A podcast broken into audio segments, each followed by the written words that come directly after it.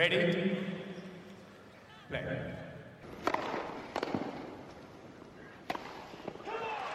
Merhabalar, Raket Servisi hoş geldiniz. Ben Gökalp. Ben Anıl, merhaba. Evet, Amerika sert kort sezonu tam hızıyla devam ediyor. Amerika Açık'a çok az bir zaman kaldı. Cincinnati bitti. İnanılmaz bir finalle bitti erkekler tarafında. Cincinnati konuşacağız bugün ve Amerika Açık elemelerinin kurallarına şöyle bir göz atacağız. Evde olsaydı bir e, yeşil elmayla açacaktım yayını.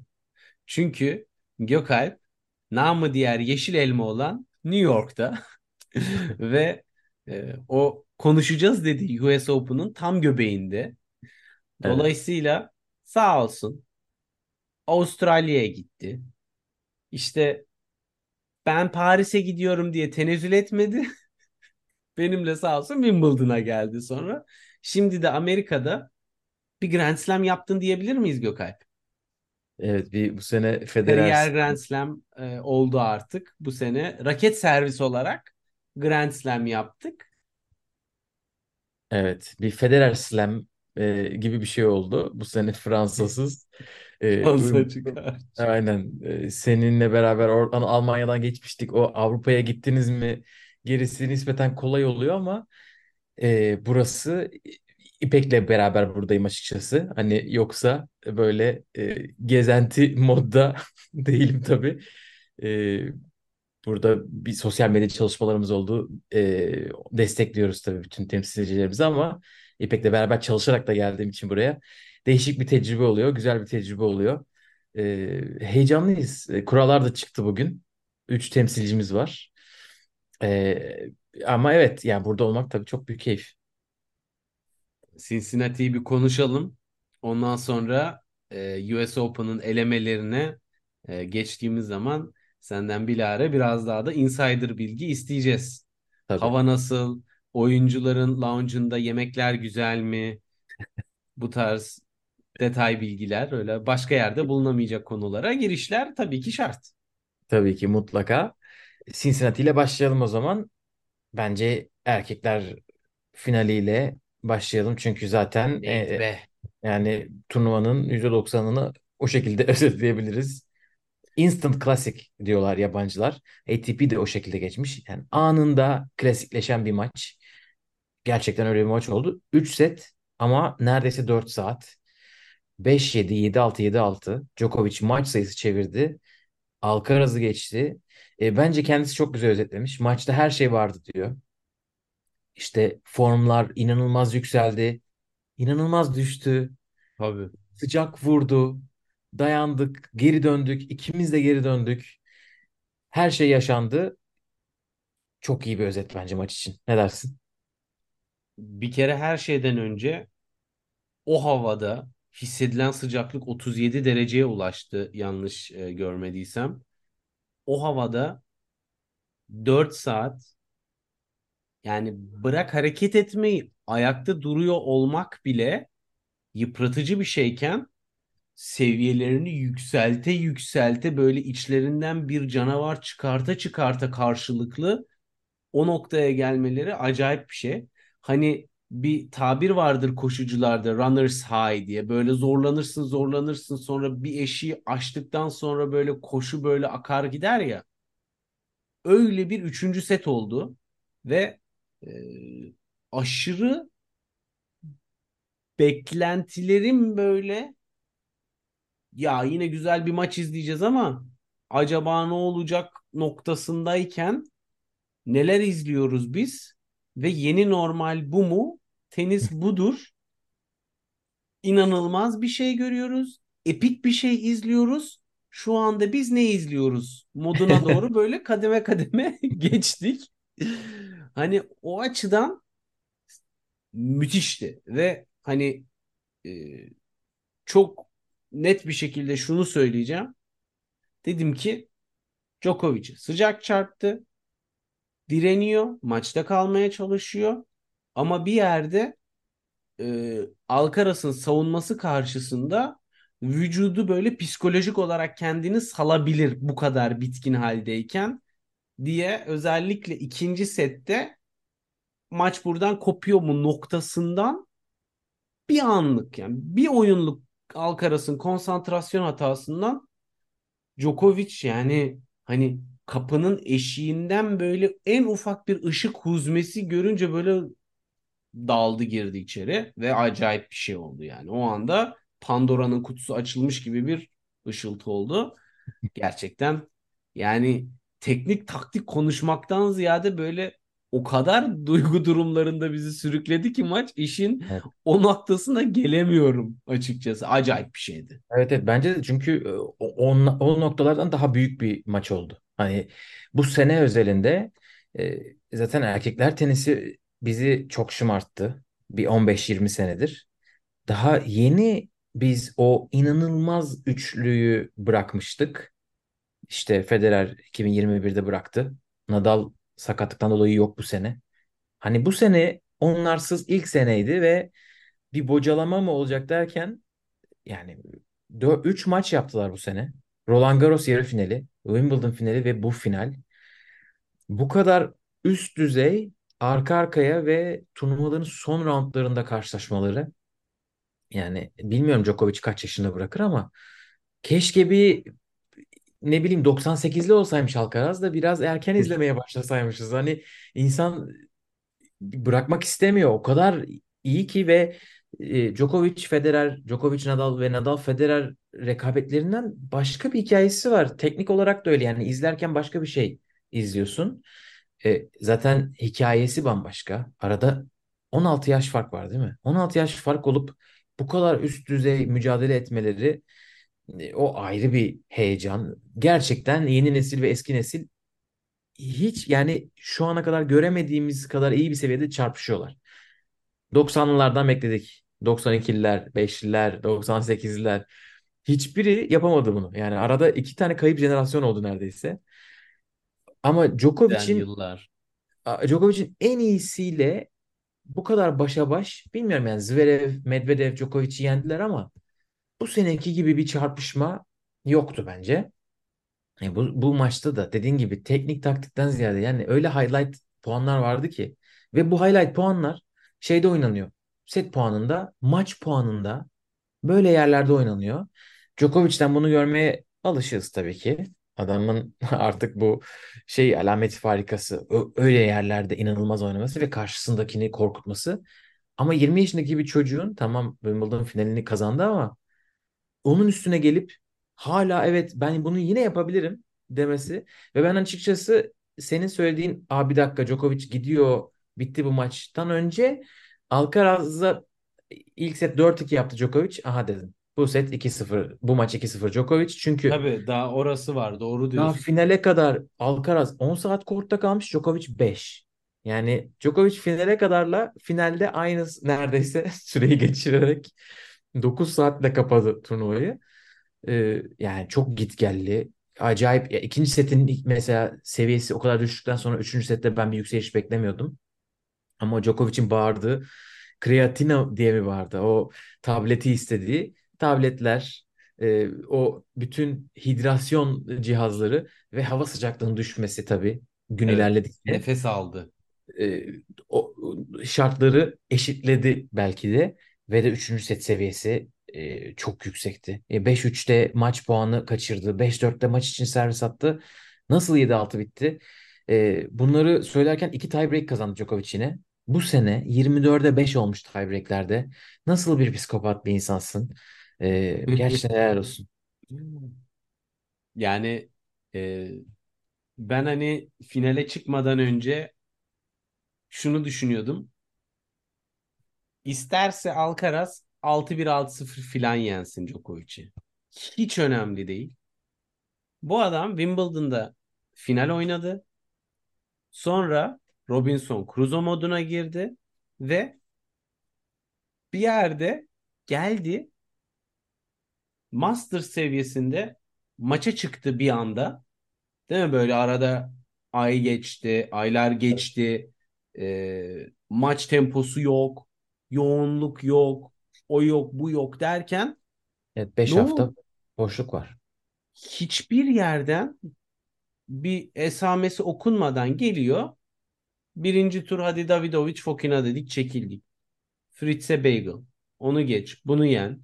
Elini kolunu sallaya sallaya, bak hiçbir şey yapmadan neredeyse bir Masters finaline gelebiliyor. Bu nasıl bir seviye farkıdır? Hani benim ölüm sizden yani hiçbir şekilde yorulmuyor.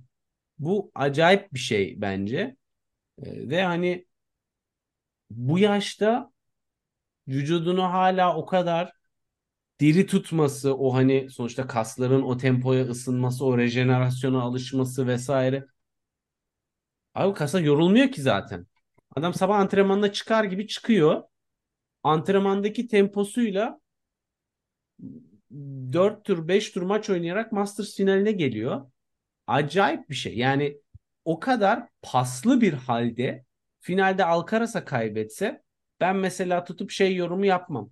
Tamam artık Alcaraz işte gerçekten oyun olarak üstün olduğunu falan veya işte bu matchup'ta iyi olan taraf olduğunu ispat, hayatta diyemezsin zaten. Yani öyle bir şey yok. Adam aylar sonra çıkıyor, geliyor, alıyor bohçasını çık koyuyor kenara, çıkarıyor oradan raketini, pıt pıt pıt pıt pıt. Böyle inanılmaz bir seviye farkı. Ve bence Djokovic'in hani tamam Alcaraz'ın böyle artık yeter ya, bir tane de huzur ver, bir sayıya da koşma arkadaşım diye böyle karşı tarafa geçip böyle suratına bağırasın gelen bir kararlılıkla bir defansı var. Ama öyle söyledi zaten Serman'da değil mi? Evet. Tamam, söyledi. Bir yerde de sal be arkadaşım, bir hafif arada bir sal yani bu ne diyor. Ama yani öyle bir şey var ki şunu demiyor. Eyvah benim burada ben rahat rahat takılacağım zaman tam böyle Federer yok. Nadal artık posası kaldı neredeyse hani o kıvamda. iki bin yirmi dört son senem demiş. Tam rahat rahat kupa toplayacağım zaman bu çocuk da nereden çıktı değil. Biraz Federer'in Nadal geldiği zamanki o hissiyatını yaşıyor bence.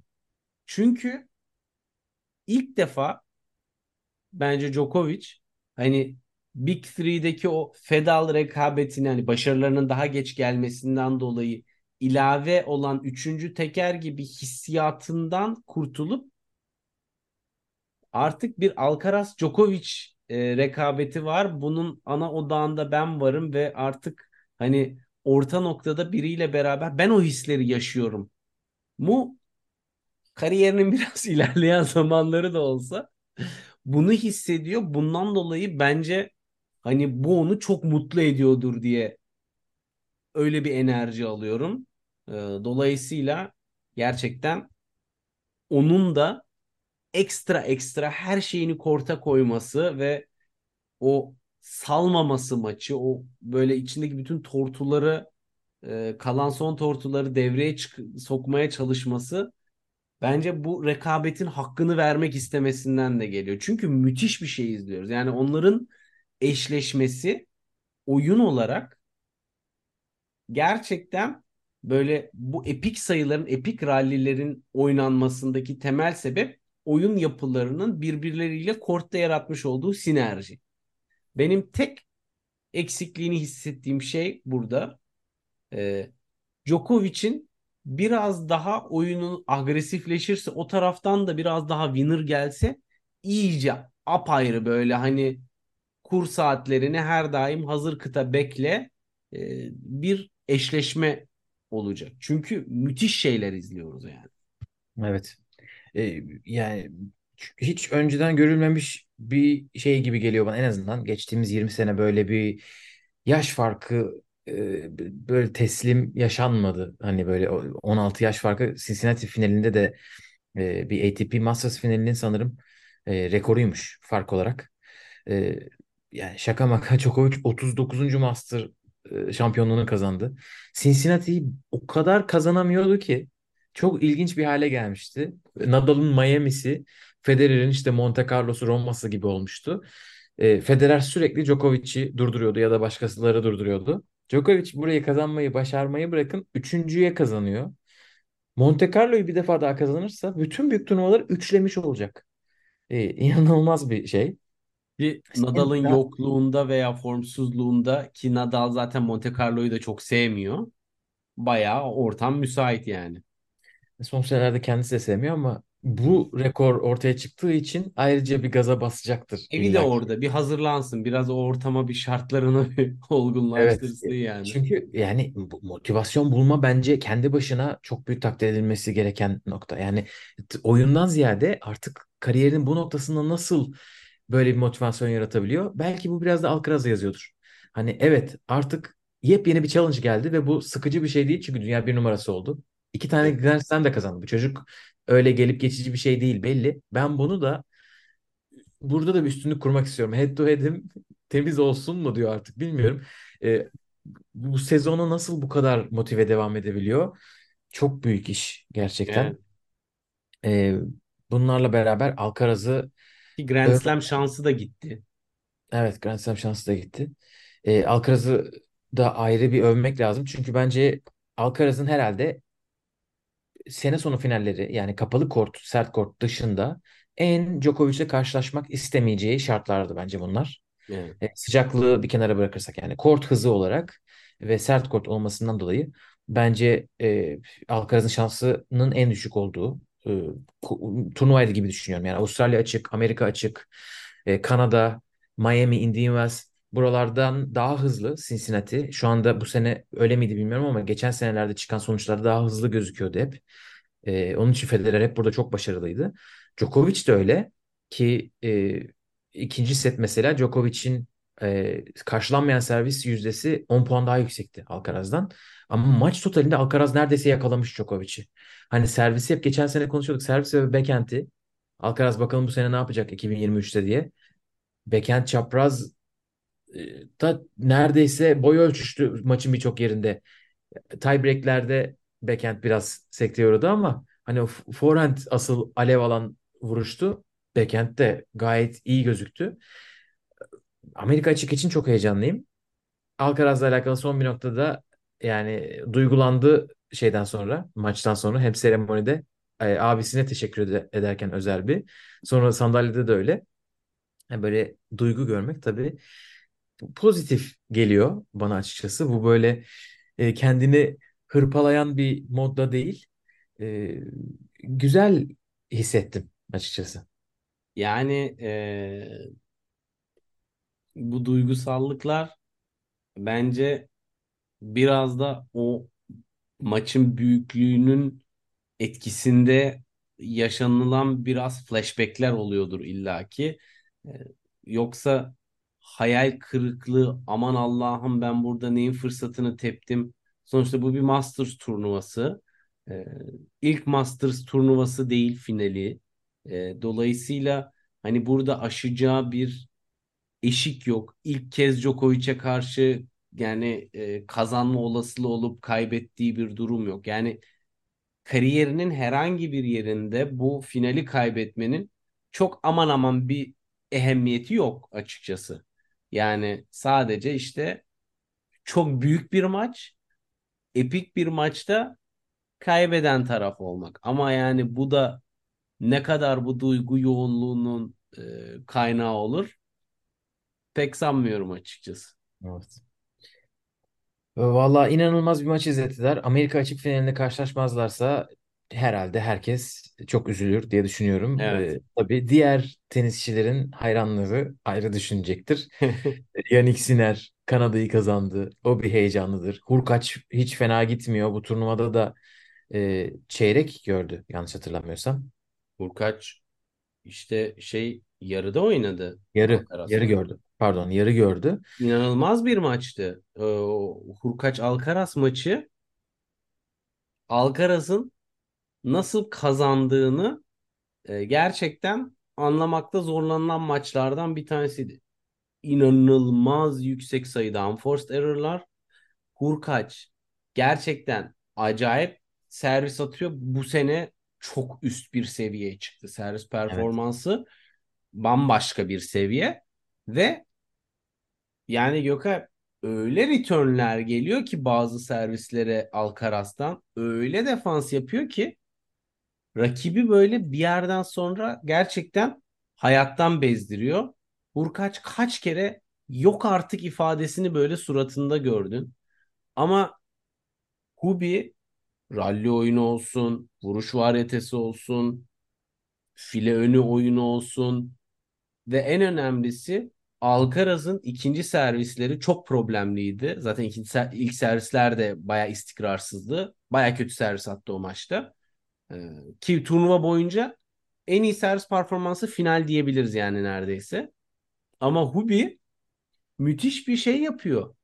Erken öne geliyor, önde return alıyor, agresif backhand returnler geliyor. Yani bu kadar iyi servis atan bir Hurkaç'ın return oyunlarında da kardeşim ben burada bir serve bot olarak değil, aynı zamanda da rallilerin içerisinde kalacak bir oyuncu profilinde olacağım mentalitesine sahip olduğunu gösteriyor ki bu gerçekten çok tehlikeli. Hubi'nin en büyük eksikliği, savaşçı bir ruhu yok gibi adamın. Yani o içindeki o son şeyi hissedemiyorsun oyununda. Her şeyi doğru yapıyor, her şeyi iyi yapıyor ama o bir ateş, ateşi alamıyorsun. Öyle söyleyeyim. Yoksa e, burada bence... Bu, bu belki tarz meselesinden kaynaklanıyordur. Hani onun tarzı öyle olmadığı için olabilir. Çünkü evet. Ya skorlara baktığında ilk ilk şeyde turda iki tiebreak kazanmış Kokinakis'e karşı. Match tiebreak dahil olmak üzere. Son sette çok yakın, yani yedi birle bitirmiş tiebreak'te. İkinci turda geçen senenin şampiyonunu bir set geriden gelip eliyor Çoriç'i. Evet. Ee, hani skorlar aslında mücadele gösteriyor ama kesinlikle. Tabii o o surata bakınca o tatlışlıktan o şey geçip gelmiyor tabii her zaman. Benim bunu özellikle belirtme sebebim şu. E, kırılma puanlarında biraz e, o inanç ve baskıyı karşılaştırıyor. Mesela Carlitos kırılma anlarında işte finalde de gördün e, böyle geri basmıyor. Tedirgin evet. olmuyor.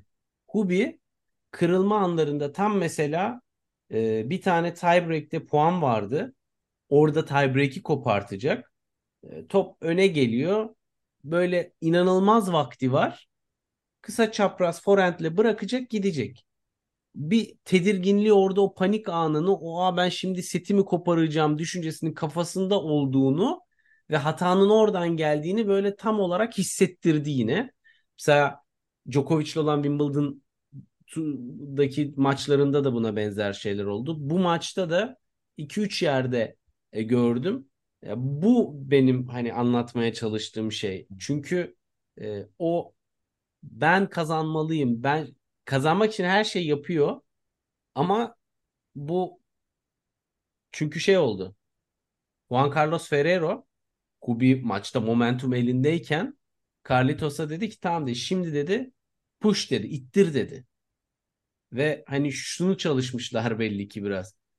Sen onu psikolojik olarak ezmeye çalışıyor. Yani bu kortun sahibi sen olduğun sürece o fırsat eline geçse de tedirgin olacaktır, hata yapacaktırı e, verdi orada. Bu arada bu da coaching'in çok güzel bir tarafı. Duyuyoruz bu iletişim falan. Acayip güzel bir şey. Yani İspanyolca olsa bile hani spikerler falan anlatıyor.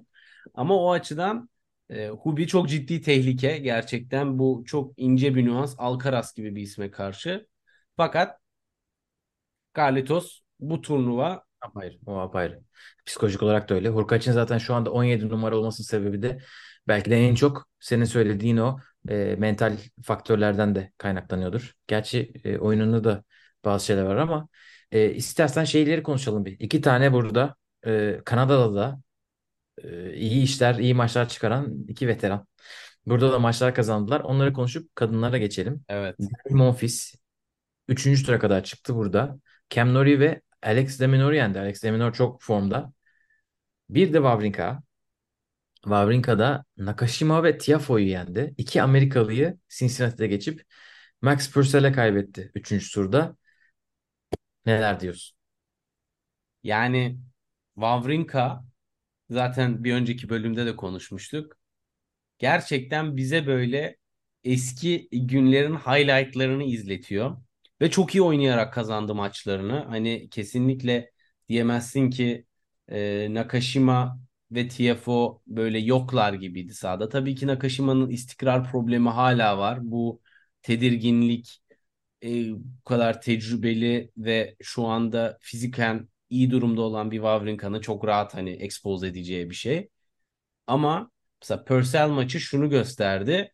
E, reaksiyon hızlarında biraz zorlandı. Çünkü Purcell çok e, hani onun maçları çok izlendiği için söyleyeyim. Tommy Paul tarzı e, sert, düz, öne gelen, rakibe çok zaman tanımayan, formda olduğu zaman bu oyunuyla az hata yapınca e, rakibi boğan ve hani sayıları kısa tutan bir özelliği var. Hani her şeyin çok iyi çalıştığı bir gündü Purcell için. Bayağı zaten kariyerinin en büyük turnuvasıydı bence oynadığı tenis seviyesi olarak. Öncesinde evet, tabii Casper Ruud'u da eledi. Ondan iki, önceki iki maçını falan izlemişimdir gerçi öncesinde. Hani çok Alcaraz'dan set aldı. Değilim ama. Yani Ruud Wawrinka'yı eleyip Alcaraz'dan set aldı. Zaten Daha Alcaraz'dan ne? Tam da o Tommy Paul vari oyunla set aldı. Ama Tommy Paul vari oyunla da kaybetti. Çünkü hani o seviyede no risk no fun. Hani bir yerde çalışmadığı zaman yapacak o bir şey yok. Yeter zaten. Masters çeyrek finali elemeden geldiği turnuvada. E, aynen. O tamam demiştir. Aynen aynen öyle. Dolayısıyla e, Wawrinka bence U S Open öncesi bize hani en azından çok güzel maçlar vaat ediyor. Nereye kadar gider bilemezsin. Kimin karşısına çıkacak o sıralamayla. Tabii. Nerede kimin başının canını sıkacak göreceğiz. Kadınlara geçelim mi? Monfils'i de bir çok kısa övelim. O Aha. da sorduğun için o da atletik olarak çok çok iyi bir seviyede. Ben böyle dönmesini çok beklemiyordum. Ee, ama açıkçası e, Djokovic'le olan maçına bakamadım. Çok da bir beklentim yoktu. İstatistik gereği. on sekize sıfırlık bir istatistik olduğu için bir de tabii saatler biraz geçti. on dokuz sıfırlık tarihin en uzak farklı, açık farklı head to head'ini e, yaşadı ve tişörtüne bunu gururla imzalatıp Djokovic'ten imza aldı. Hani tersten rekor dedi. Geldi bu ama herkesin kendi fikri. Evet, o zaman kadınlara geçelim. Kadınlarda bambaşka bir hikaye. Coco Gauff Go. daha bir ay önce Wimbledon ilk turunda Sofia Kenin'le kaybetmişken herkes e, bir nevi helvasını karmaya başlamıştı. E, yani... Akıllar, fikirler verilmeye başlamıştı. Derken Washington'daki ilk beş yüzlük zaferinden sonra burada Iga Świątek'i yarı finalde sonunda geçerek sekizinci karşılaşmalarında üstüne Fransa açık finalisti Muchova'yı altı üç altı dörtle geçerek Cincinnati'yi kazandı. İlk Masters turnuvasını da kazanmış oldu. Ee, çok iyi gidiyor. Yeni takımıyla çalışmaya başladıktan beri. Çim'de, Birmingham'da Pereira ile çalışmaya başlamışlardı. Temmuz sonunda da e, Brad Gilbert danışman olarak takıma girdi. Ve o zamandan beri e, parlıyor. E, çok iyi gidiyor. Naçizane tespitlerimi aktarayım Gauff hakkında. Benim bu turnuvada gördüğüm Wimbledon'a göre bir birinci servis artık bir tehditten ziyade çok büyük bir silah oldu artık. Yani o seviyeye geldi. Birinci servis içeri düştüğü zaman derin, hızlı, reaksiyona ve reflekse çok alan tanımayan, öne gelip baskı kurmaya imkan sağlamayan, çok çok kolay sayı çıkartabildiği, kritik anlarda onu oyunu kazandıran bir silah. Hani bu açıdan henüz erken ama Serena Williams için birinci servisi neyse biraz o noktaya doğru gidiyor. Backhand o büyük bir övgü bu arada. Gerçekten öyle ama yani e, biraz tabii o yolda gidiyor diyorum. Daha on dokuz evet, yaşında daha, evet. ama e, öyle bir şey ya bazı sayılarda e, Świątek topun gelişini göremeden böyle neye uğradığını şaşırdı. Dengesi falan kaydı. O derece body serve'ler, kadınlarda body serve'in bu kadar etkin olduğunu sen kaç oyuncu da sayabilirsin yani. Ee, özellikle bu kadar genç yaşta, Şarapova'yı hariç tutarak. o, ama şunu söyleyeyim. Backhand'leri zaten konuşuyorduk. Yani her zaman büyük soru işaretine ikinci servis, orada hala sıkıntısı var. İkinci serviste ciddi sıkıntısı var hala. Sonuç kapamasın ki bu eksikliği. Bir forehand'inde ben mi öyle gördüm? Geçici bir şey mi? Bilemiyorum ama tempo yükselmese de hani o silah baskı kurma sıkıntısı, hani herkesin dilinde olan, tempo yükselmese de bir tık farklı bir çözüm bulmuşlar gibi.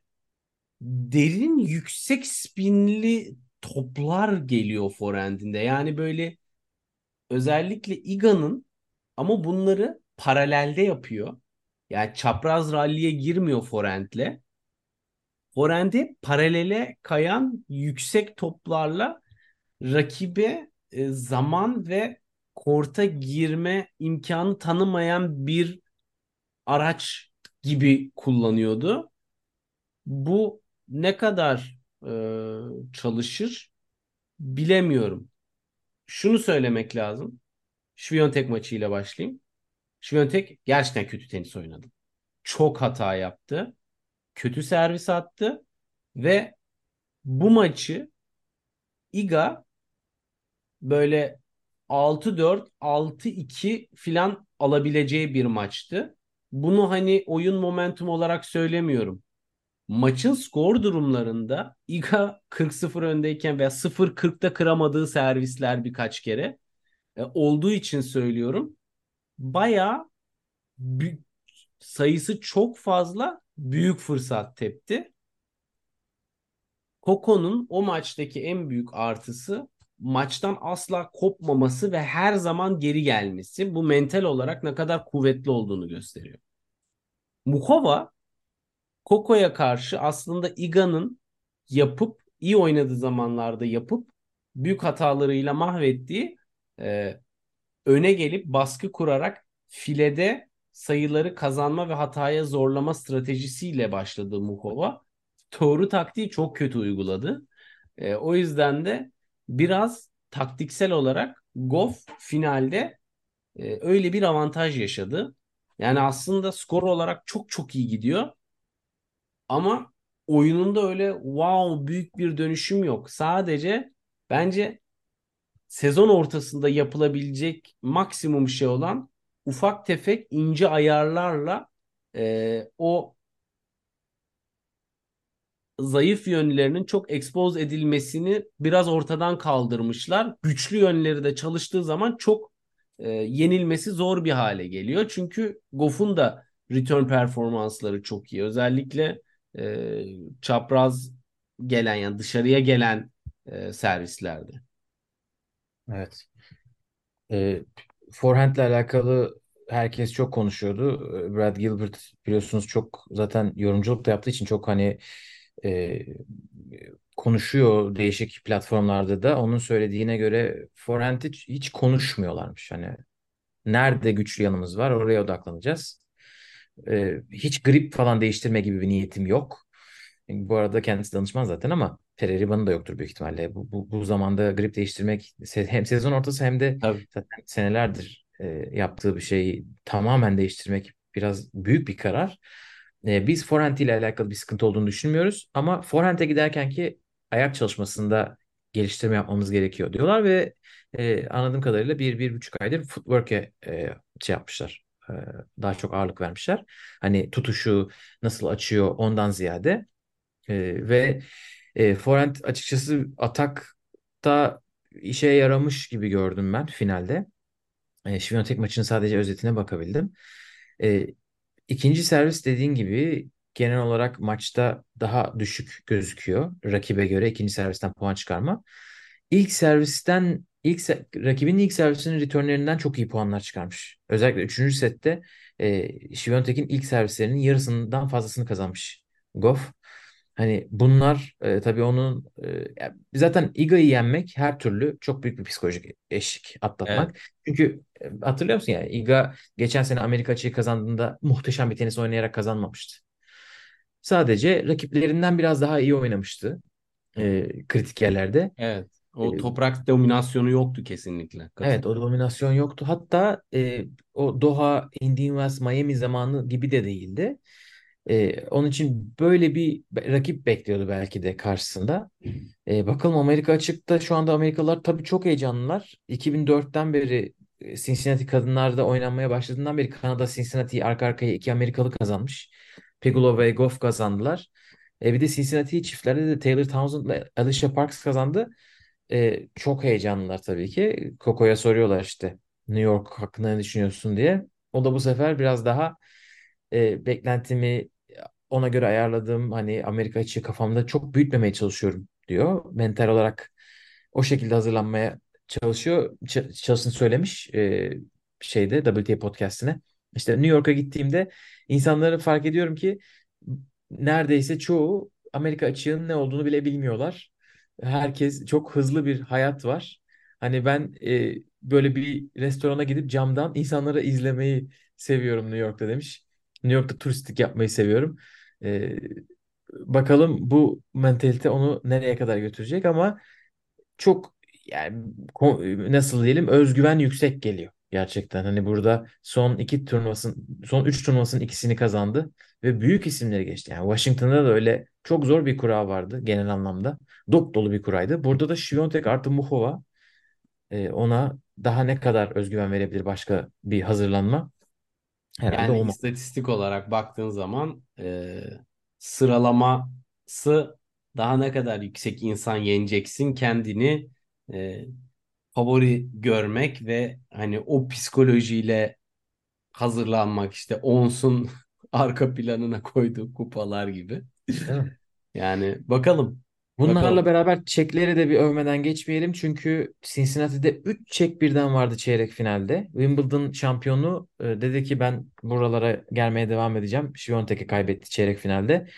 Muchova'da başka bir Çek, hani bu sene başarı kazanmayan Bohuskova'yı geçti çeyrek finalde, ki o üç sıfırda e, maçtan çekilmek zorunda kalmıştı. Hani Bohuskova'da Pegula'yı geçti falan. Hani şu anda W T A sıralamasında dokuz, on, on bir ve on iki Çeklerden oluşuyor. Önümüzdeki sene olimpiyat var. Şu anda on üçüncü sırada bir Çek olursa olimpiyata katılamıyor. Yani seviye o kadar yüksek, düşünün. Saçmalık. Öyle bir kota var. Ee, yani dokuz Vondroshova, on Muchova. Muchova ilk ona girmeyi başardı buradaki final performansıyla. on bir Kvitova, on iki Krejcikova. Bakalım neler yapacaklar. Muchova sağlıklı bir şekilde devam ettiği için ve bu seviyelerde böyle finaller görmeye devam ettiği için gayet mutluyum. Amerika Açık'ta heyecanla bekliyoruz kendisini. Büyük büyük tenis, büyük oyuncu e, Çeklerden fabrikanın son mahsulü diyebilir miyiz? Evet, fabrikanın sonu gelmiyor. Devam, gençlerde şampiyonlar falan. Bakalım Mes neler yapacaklar. Tenisçi evet. Fırlatıyor. Sıradaki. Enflasyon Amerika var. Açık, Amerika Açık elemelerine geçelim mi? Evet, Amerika Açık elemelerine sana geçiyoruz. Haberler sende. Bizimkiler ne yapıyor? Ortam nasıl? Tesis nasıl? Biraz böyle bir, bize bir girizgah yapsana şöyle ufaktan. Konuşacağız tabii ki illaki yine e, önümüzdeki günlerde ama. Tabii tabii. Ee, ilk başta hava durumu burada Cincinnati gibi değil. E, cehennem sıcaklığı yok. Boğucu bir şey yok. Çünkü New York'un nemi de çok fena olur diye hep anlatılır, konuşulur. Bu sene çok tatlı bir havada gidiyor. yirmi yedi yirmi sekiz derece bekleniyor mesela eleme ilk günlerde sıcaklık. E, bu akşam bir yağmur bekleniyor. Nemi atacak gibi. Bakalım maçlardan önce öyle olacak mı? O nem mı yok mu o nem? Hava iyi de o nem yok mu? Bitiriyor. Aynen, inşallah o söylenmeyecek. Kreatina diye takımına kimse bağırmayacak diye umuyoruz. Eleme maçlarında. Ee, yani Amerika Açık çok değişik bir eleme haftası geçiriyor diğer slamlere göre. Ee, şenlik gibi bir ortam oluyor. Çünkü e, kat, buraya giriş ücretsiz. E, Fan Week diyorlar. Hı. Böyle işte seyirci haftası, fan haftası diye e, elemeye giriş bedava. Tam her bir tane konser alanı kuruluyor. Maçlar oynanırken hemen yan tarafta bir müzik oluyor. Ee, yani cıvıl cıvıl bir ortam şimdiden başlıyor. Bir de tabii sanırsın e, kulüp kulüp organizasyonu kendi aralarında turnuva düzenliyorlar. Aynen, Amerikalılardan ne beklersin? Mangal e, partisi yanında. Evet. Maçtan her, çıkıp nasıl, biraz sosis. Evet, spor asla burada tabii ki spor değil. Yani Amerikan başka bir sporunu takip ederseniz zaten eğlence spordan daha üst seviyede yaşandığı için herhangi bir spor organizasyonunda televizyonda geçen e, hayatımda ilk defa gördüğüm e, çocukların beyzbol ligi gösteriliyordu. Ona kadar organizasyon olan bir ülkede en büyük tenis turnuvasında tabii ki her şey düşünülmüş eğlence anlamında. İnşallah tenisi de düşünmüşlerdir diye bakalım, giriş yapalım. E, bu hafta e, güzel bir tenis haftası olacak gibi. E, bildiğim kadarıyla Eurosport nokta com bu sefer veriyor maçları. Geçen sene vermemişti. E, onun için oradan da takip edebilirsiniz. E, bir de tabii burada bu haftanın güzel tarafı, ben de olabildiğince Instagram'dan paylaşım yapmaya çalışacağım. E, bu hafta turnuva oynamayanlar ya da Cincinnati'de erken elenenler şimdiden gelmeye başladılar. Onlar antrenman yapıyorlar. Antrenmanlar da açık e, gelenlere. Artur Ashe girebiliyor seyirciler burada. Bugün Rybakina'yı ben kaçırmıştım mesela. Rybakina Ashe'de antrenman yapmış. E, eleme oynayanlarla beraber onlar da turnuva alanında oluyorlar gibi kısa bir özet geçeyim burasıyla alakalı. Evet, ben de şimdi baktım da demin e... Ee, şey antrenmanları da takvime koymuşlar mı diye, daha koymamışlar ama herhalde yarından itibaren çıkmaya başlar çünkü evet. Program sekmesi bugün canlı hale geldi çünkü yarın, yani salı günü yirmi iki Ağustos salı maçlar başlıyor. Cem İlkel kortta olacak. Evet. Ee, diğer temsilcilerimiz Zeynep ve İpek çarşamba günü ilk maçlarını oynayacaklar. Cem'in ilk turdaki rakibi, hazırsanız telaffuz ediyorum, Su Yu Su diye. Şöyle onun için, ekrana okun okuyamayanlar için şunu Gökalp okudu. İşte hani yani gerçekten Çinliler ve Asyalılar bu yüzden kendilerine İngilizce bir isim vermek zorunda kalıyorlar. Bizim bu sevmeyişimizden böyle John söylüyorlar. Aynen, Jerry Chang diye çocuk ondan sonra yapmak zorunda kalıyor ismini. E, Cem'in ilk rakibi bu. Eğer o ismi geçerse ikinci turda Benoît Joffre Blancano e, maçının galibiyle oynayabilir. Öbür tarafta üçüncü turda da Monteiro, Pericard, Silva, Mayo gibi isimler var. Evet, yarın e, maçlar başlamadan önce bizi dinleyenler, izleyenler için söyleyeyim. E, on numaralı kortta yerel saatle on birde başlayacak maçlar. Ve o kortta Cem'in maçı dördüncü maç.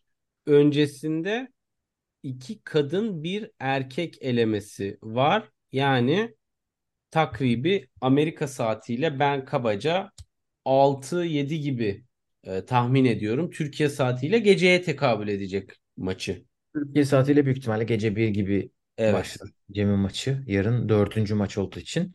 E, ama maçlar... E, altıda başlıyor Türkiye saatiyle.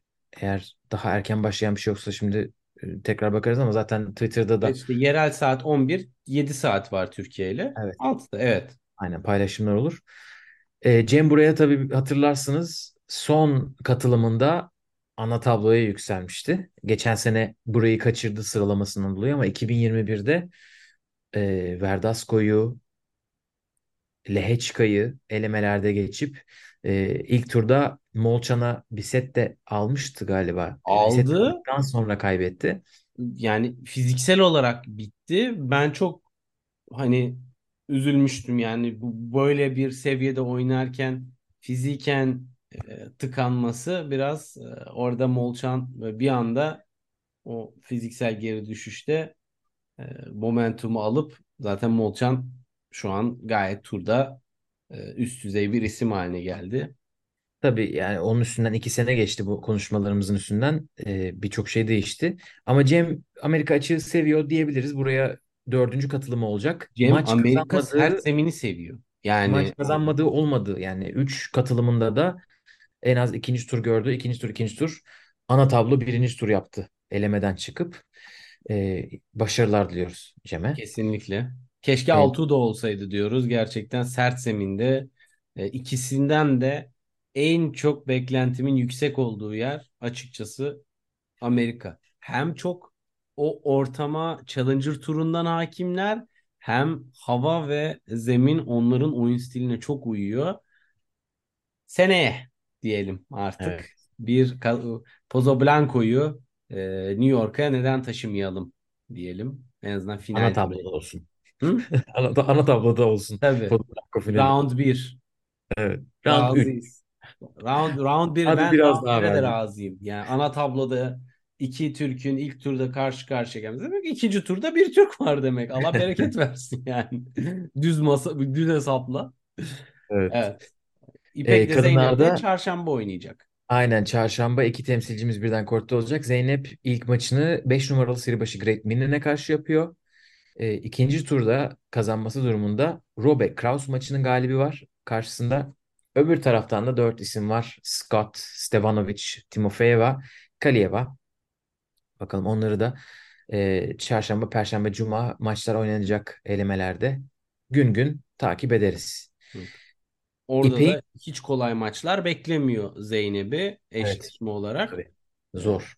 Ama Zeynep de zor. Diğerleri de aynısını düşünüyordur. Zeynep de e, W T A yüz yirmi beş K'da yarı final gördü yeni. Son evet. maçlarına bakan herkes bu kız bir formda, kötü denk gelmiş diyecektir. Özellikle seri başı olmadan e, W T A seviyesinde maç oynayan, ana tablo oynayan, eleme geçen insanlar biz de incelediğimiz zaman hep bir tehdit olarak görürüz. Dolayısıyla kırk beş maç kazanmış Zeynep. Denk güçlerin mücadelesi gibi bir ortam var. Ee, hani kaba tabirle her şey olabilir. Ya bakalım. Burada tecrübeli isimler de var tabii o kısımda ama e, yani Zeynep'in hani son yüz yirmi beşlik yarı finalinden de öte bu senesi o kadar iyi ki kırk beş maç galibiyeti. Daha senenin e, yarısını biraz geçtik. Ağustos ayındayız. Ee, inşallah e, güzel bir sonuç alır o da. E, bu bu seneyi aynen bu şekilde devam ettirir. Her hafta onu paylaşmaktan çok mutluluk duyuyoruz. Her hafta böyle iki haftada bir kariyer sıralama rekoru. Aynen, sıralama rekoru diye paylaşıyoruz. E, böyle devam etsin inşallah. E, İpek e, Eliana böyle. Kaynağındasın işin. İpek evet. cephesinde, kurada hissiyatlarını alalım. E, Arangoy'la daha yeni oynamışlardı ilk turda oynayacağı isimle. E, Hamburg'da kaybetmişti. E, güzel maç olur diye düşünüyorum. İpek antrenmanlarını e, çok güzel yaptı şimdiye kadar. E, bakalım ne olacak. Geçen sene Janjan'la oynamıştı ilk turda. E, bu sene Arango var. O maçı kazanırsa Hurunçakova Karle. Hurunçakova dokuz numaralı seri başı. E, çok seven bir isim sert kortları. E, Kuzmova e, eski ismi. Or, oradan hatırlayanlar olur. Peki. Aynen. Üçüncü turda da Mone, Savinih, Snigur, geçen sene Halep'i burada eleyen Snigur ve Miyazaki. Snigur'u İpek'in yenmişliği de var. Toprakta da olsa.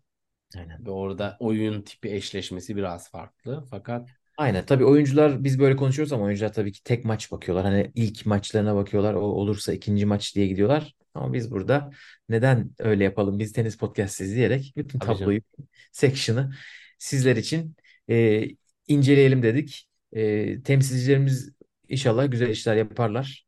E, ama kolay da gözükmüyor tabii. Seri başları burada sert kortu seven seri başları var karşılarında. E, göreceğiz. Çarşamba günü oynayacaklar İpek'le Zeynep. Salı günü de Cem oynayacak. İşimiz kolay değil ama şansımız da var. Uzun bir süredir ana tabloya hasretiz.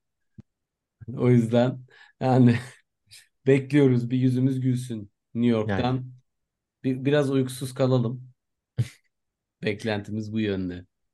Biz böyle uzaktan bildiriyoruz Gökalp. Sen sinerjiyi ver ekibe. At oraya. Aynen, evimizden geleni yapacağız. Ee, bakalım korttan sesler duyarsanız değişik tezahüratlar. Ee, çalışıyoruz demektir. Burada kapatalım istersen. Burada kapatalım. Korta bağırılmasını istediğiniz bir şey varsa onları da Raket Servis hesabından mesaj olarak bize iletirseniz Gökhan temsilen orada bağırır. Aynen, evet. Akreditasyonumu kaybetmeme sebep olmayacak tezahüratların hepsini seve seve aktarmak için buradayım. Bir Madrid Masters'taki her şey çok güzel olacak olmasın mı New York'ta? Evet, orada ben Twitter hesabım başka sebeplerden gitmişti. Video telifiyle gitmişti ama bunun sonu güzel olsun inşallah. Evet. Evet, bir sonraki yayında inşallah çok güzel şeyler konuşuruz diyelim. Ve de bu bölümü burada kapatalım. Ee, sonraki bölümde görüşmek üzere. Kendinize iyi bakın. Hoşça kalın. Hoşça kalın.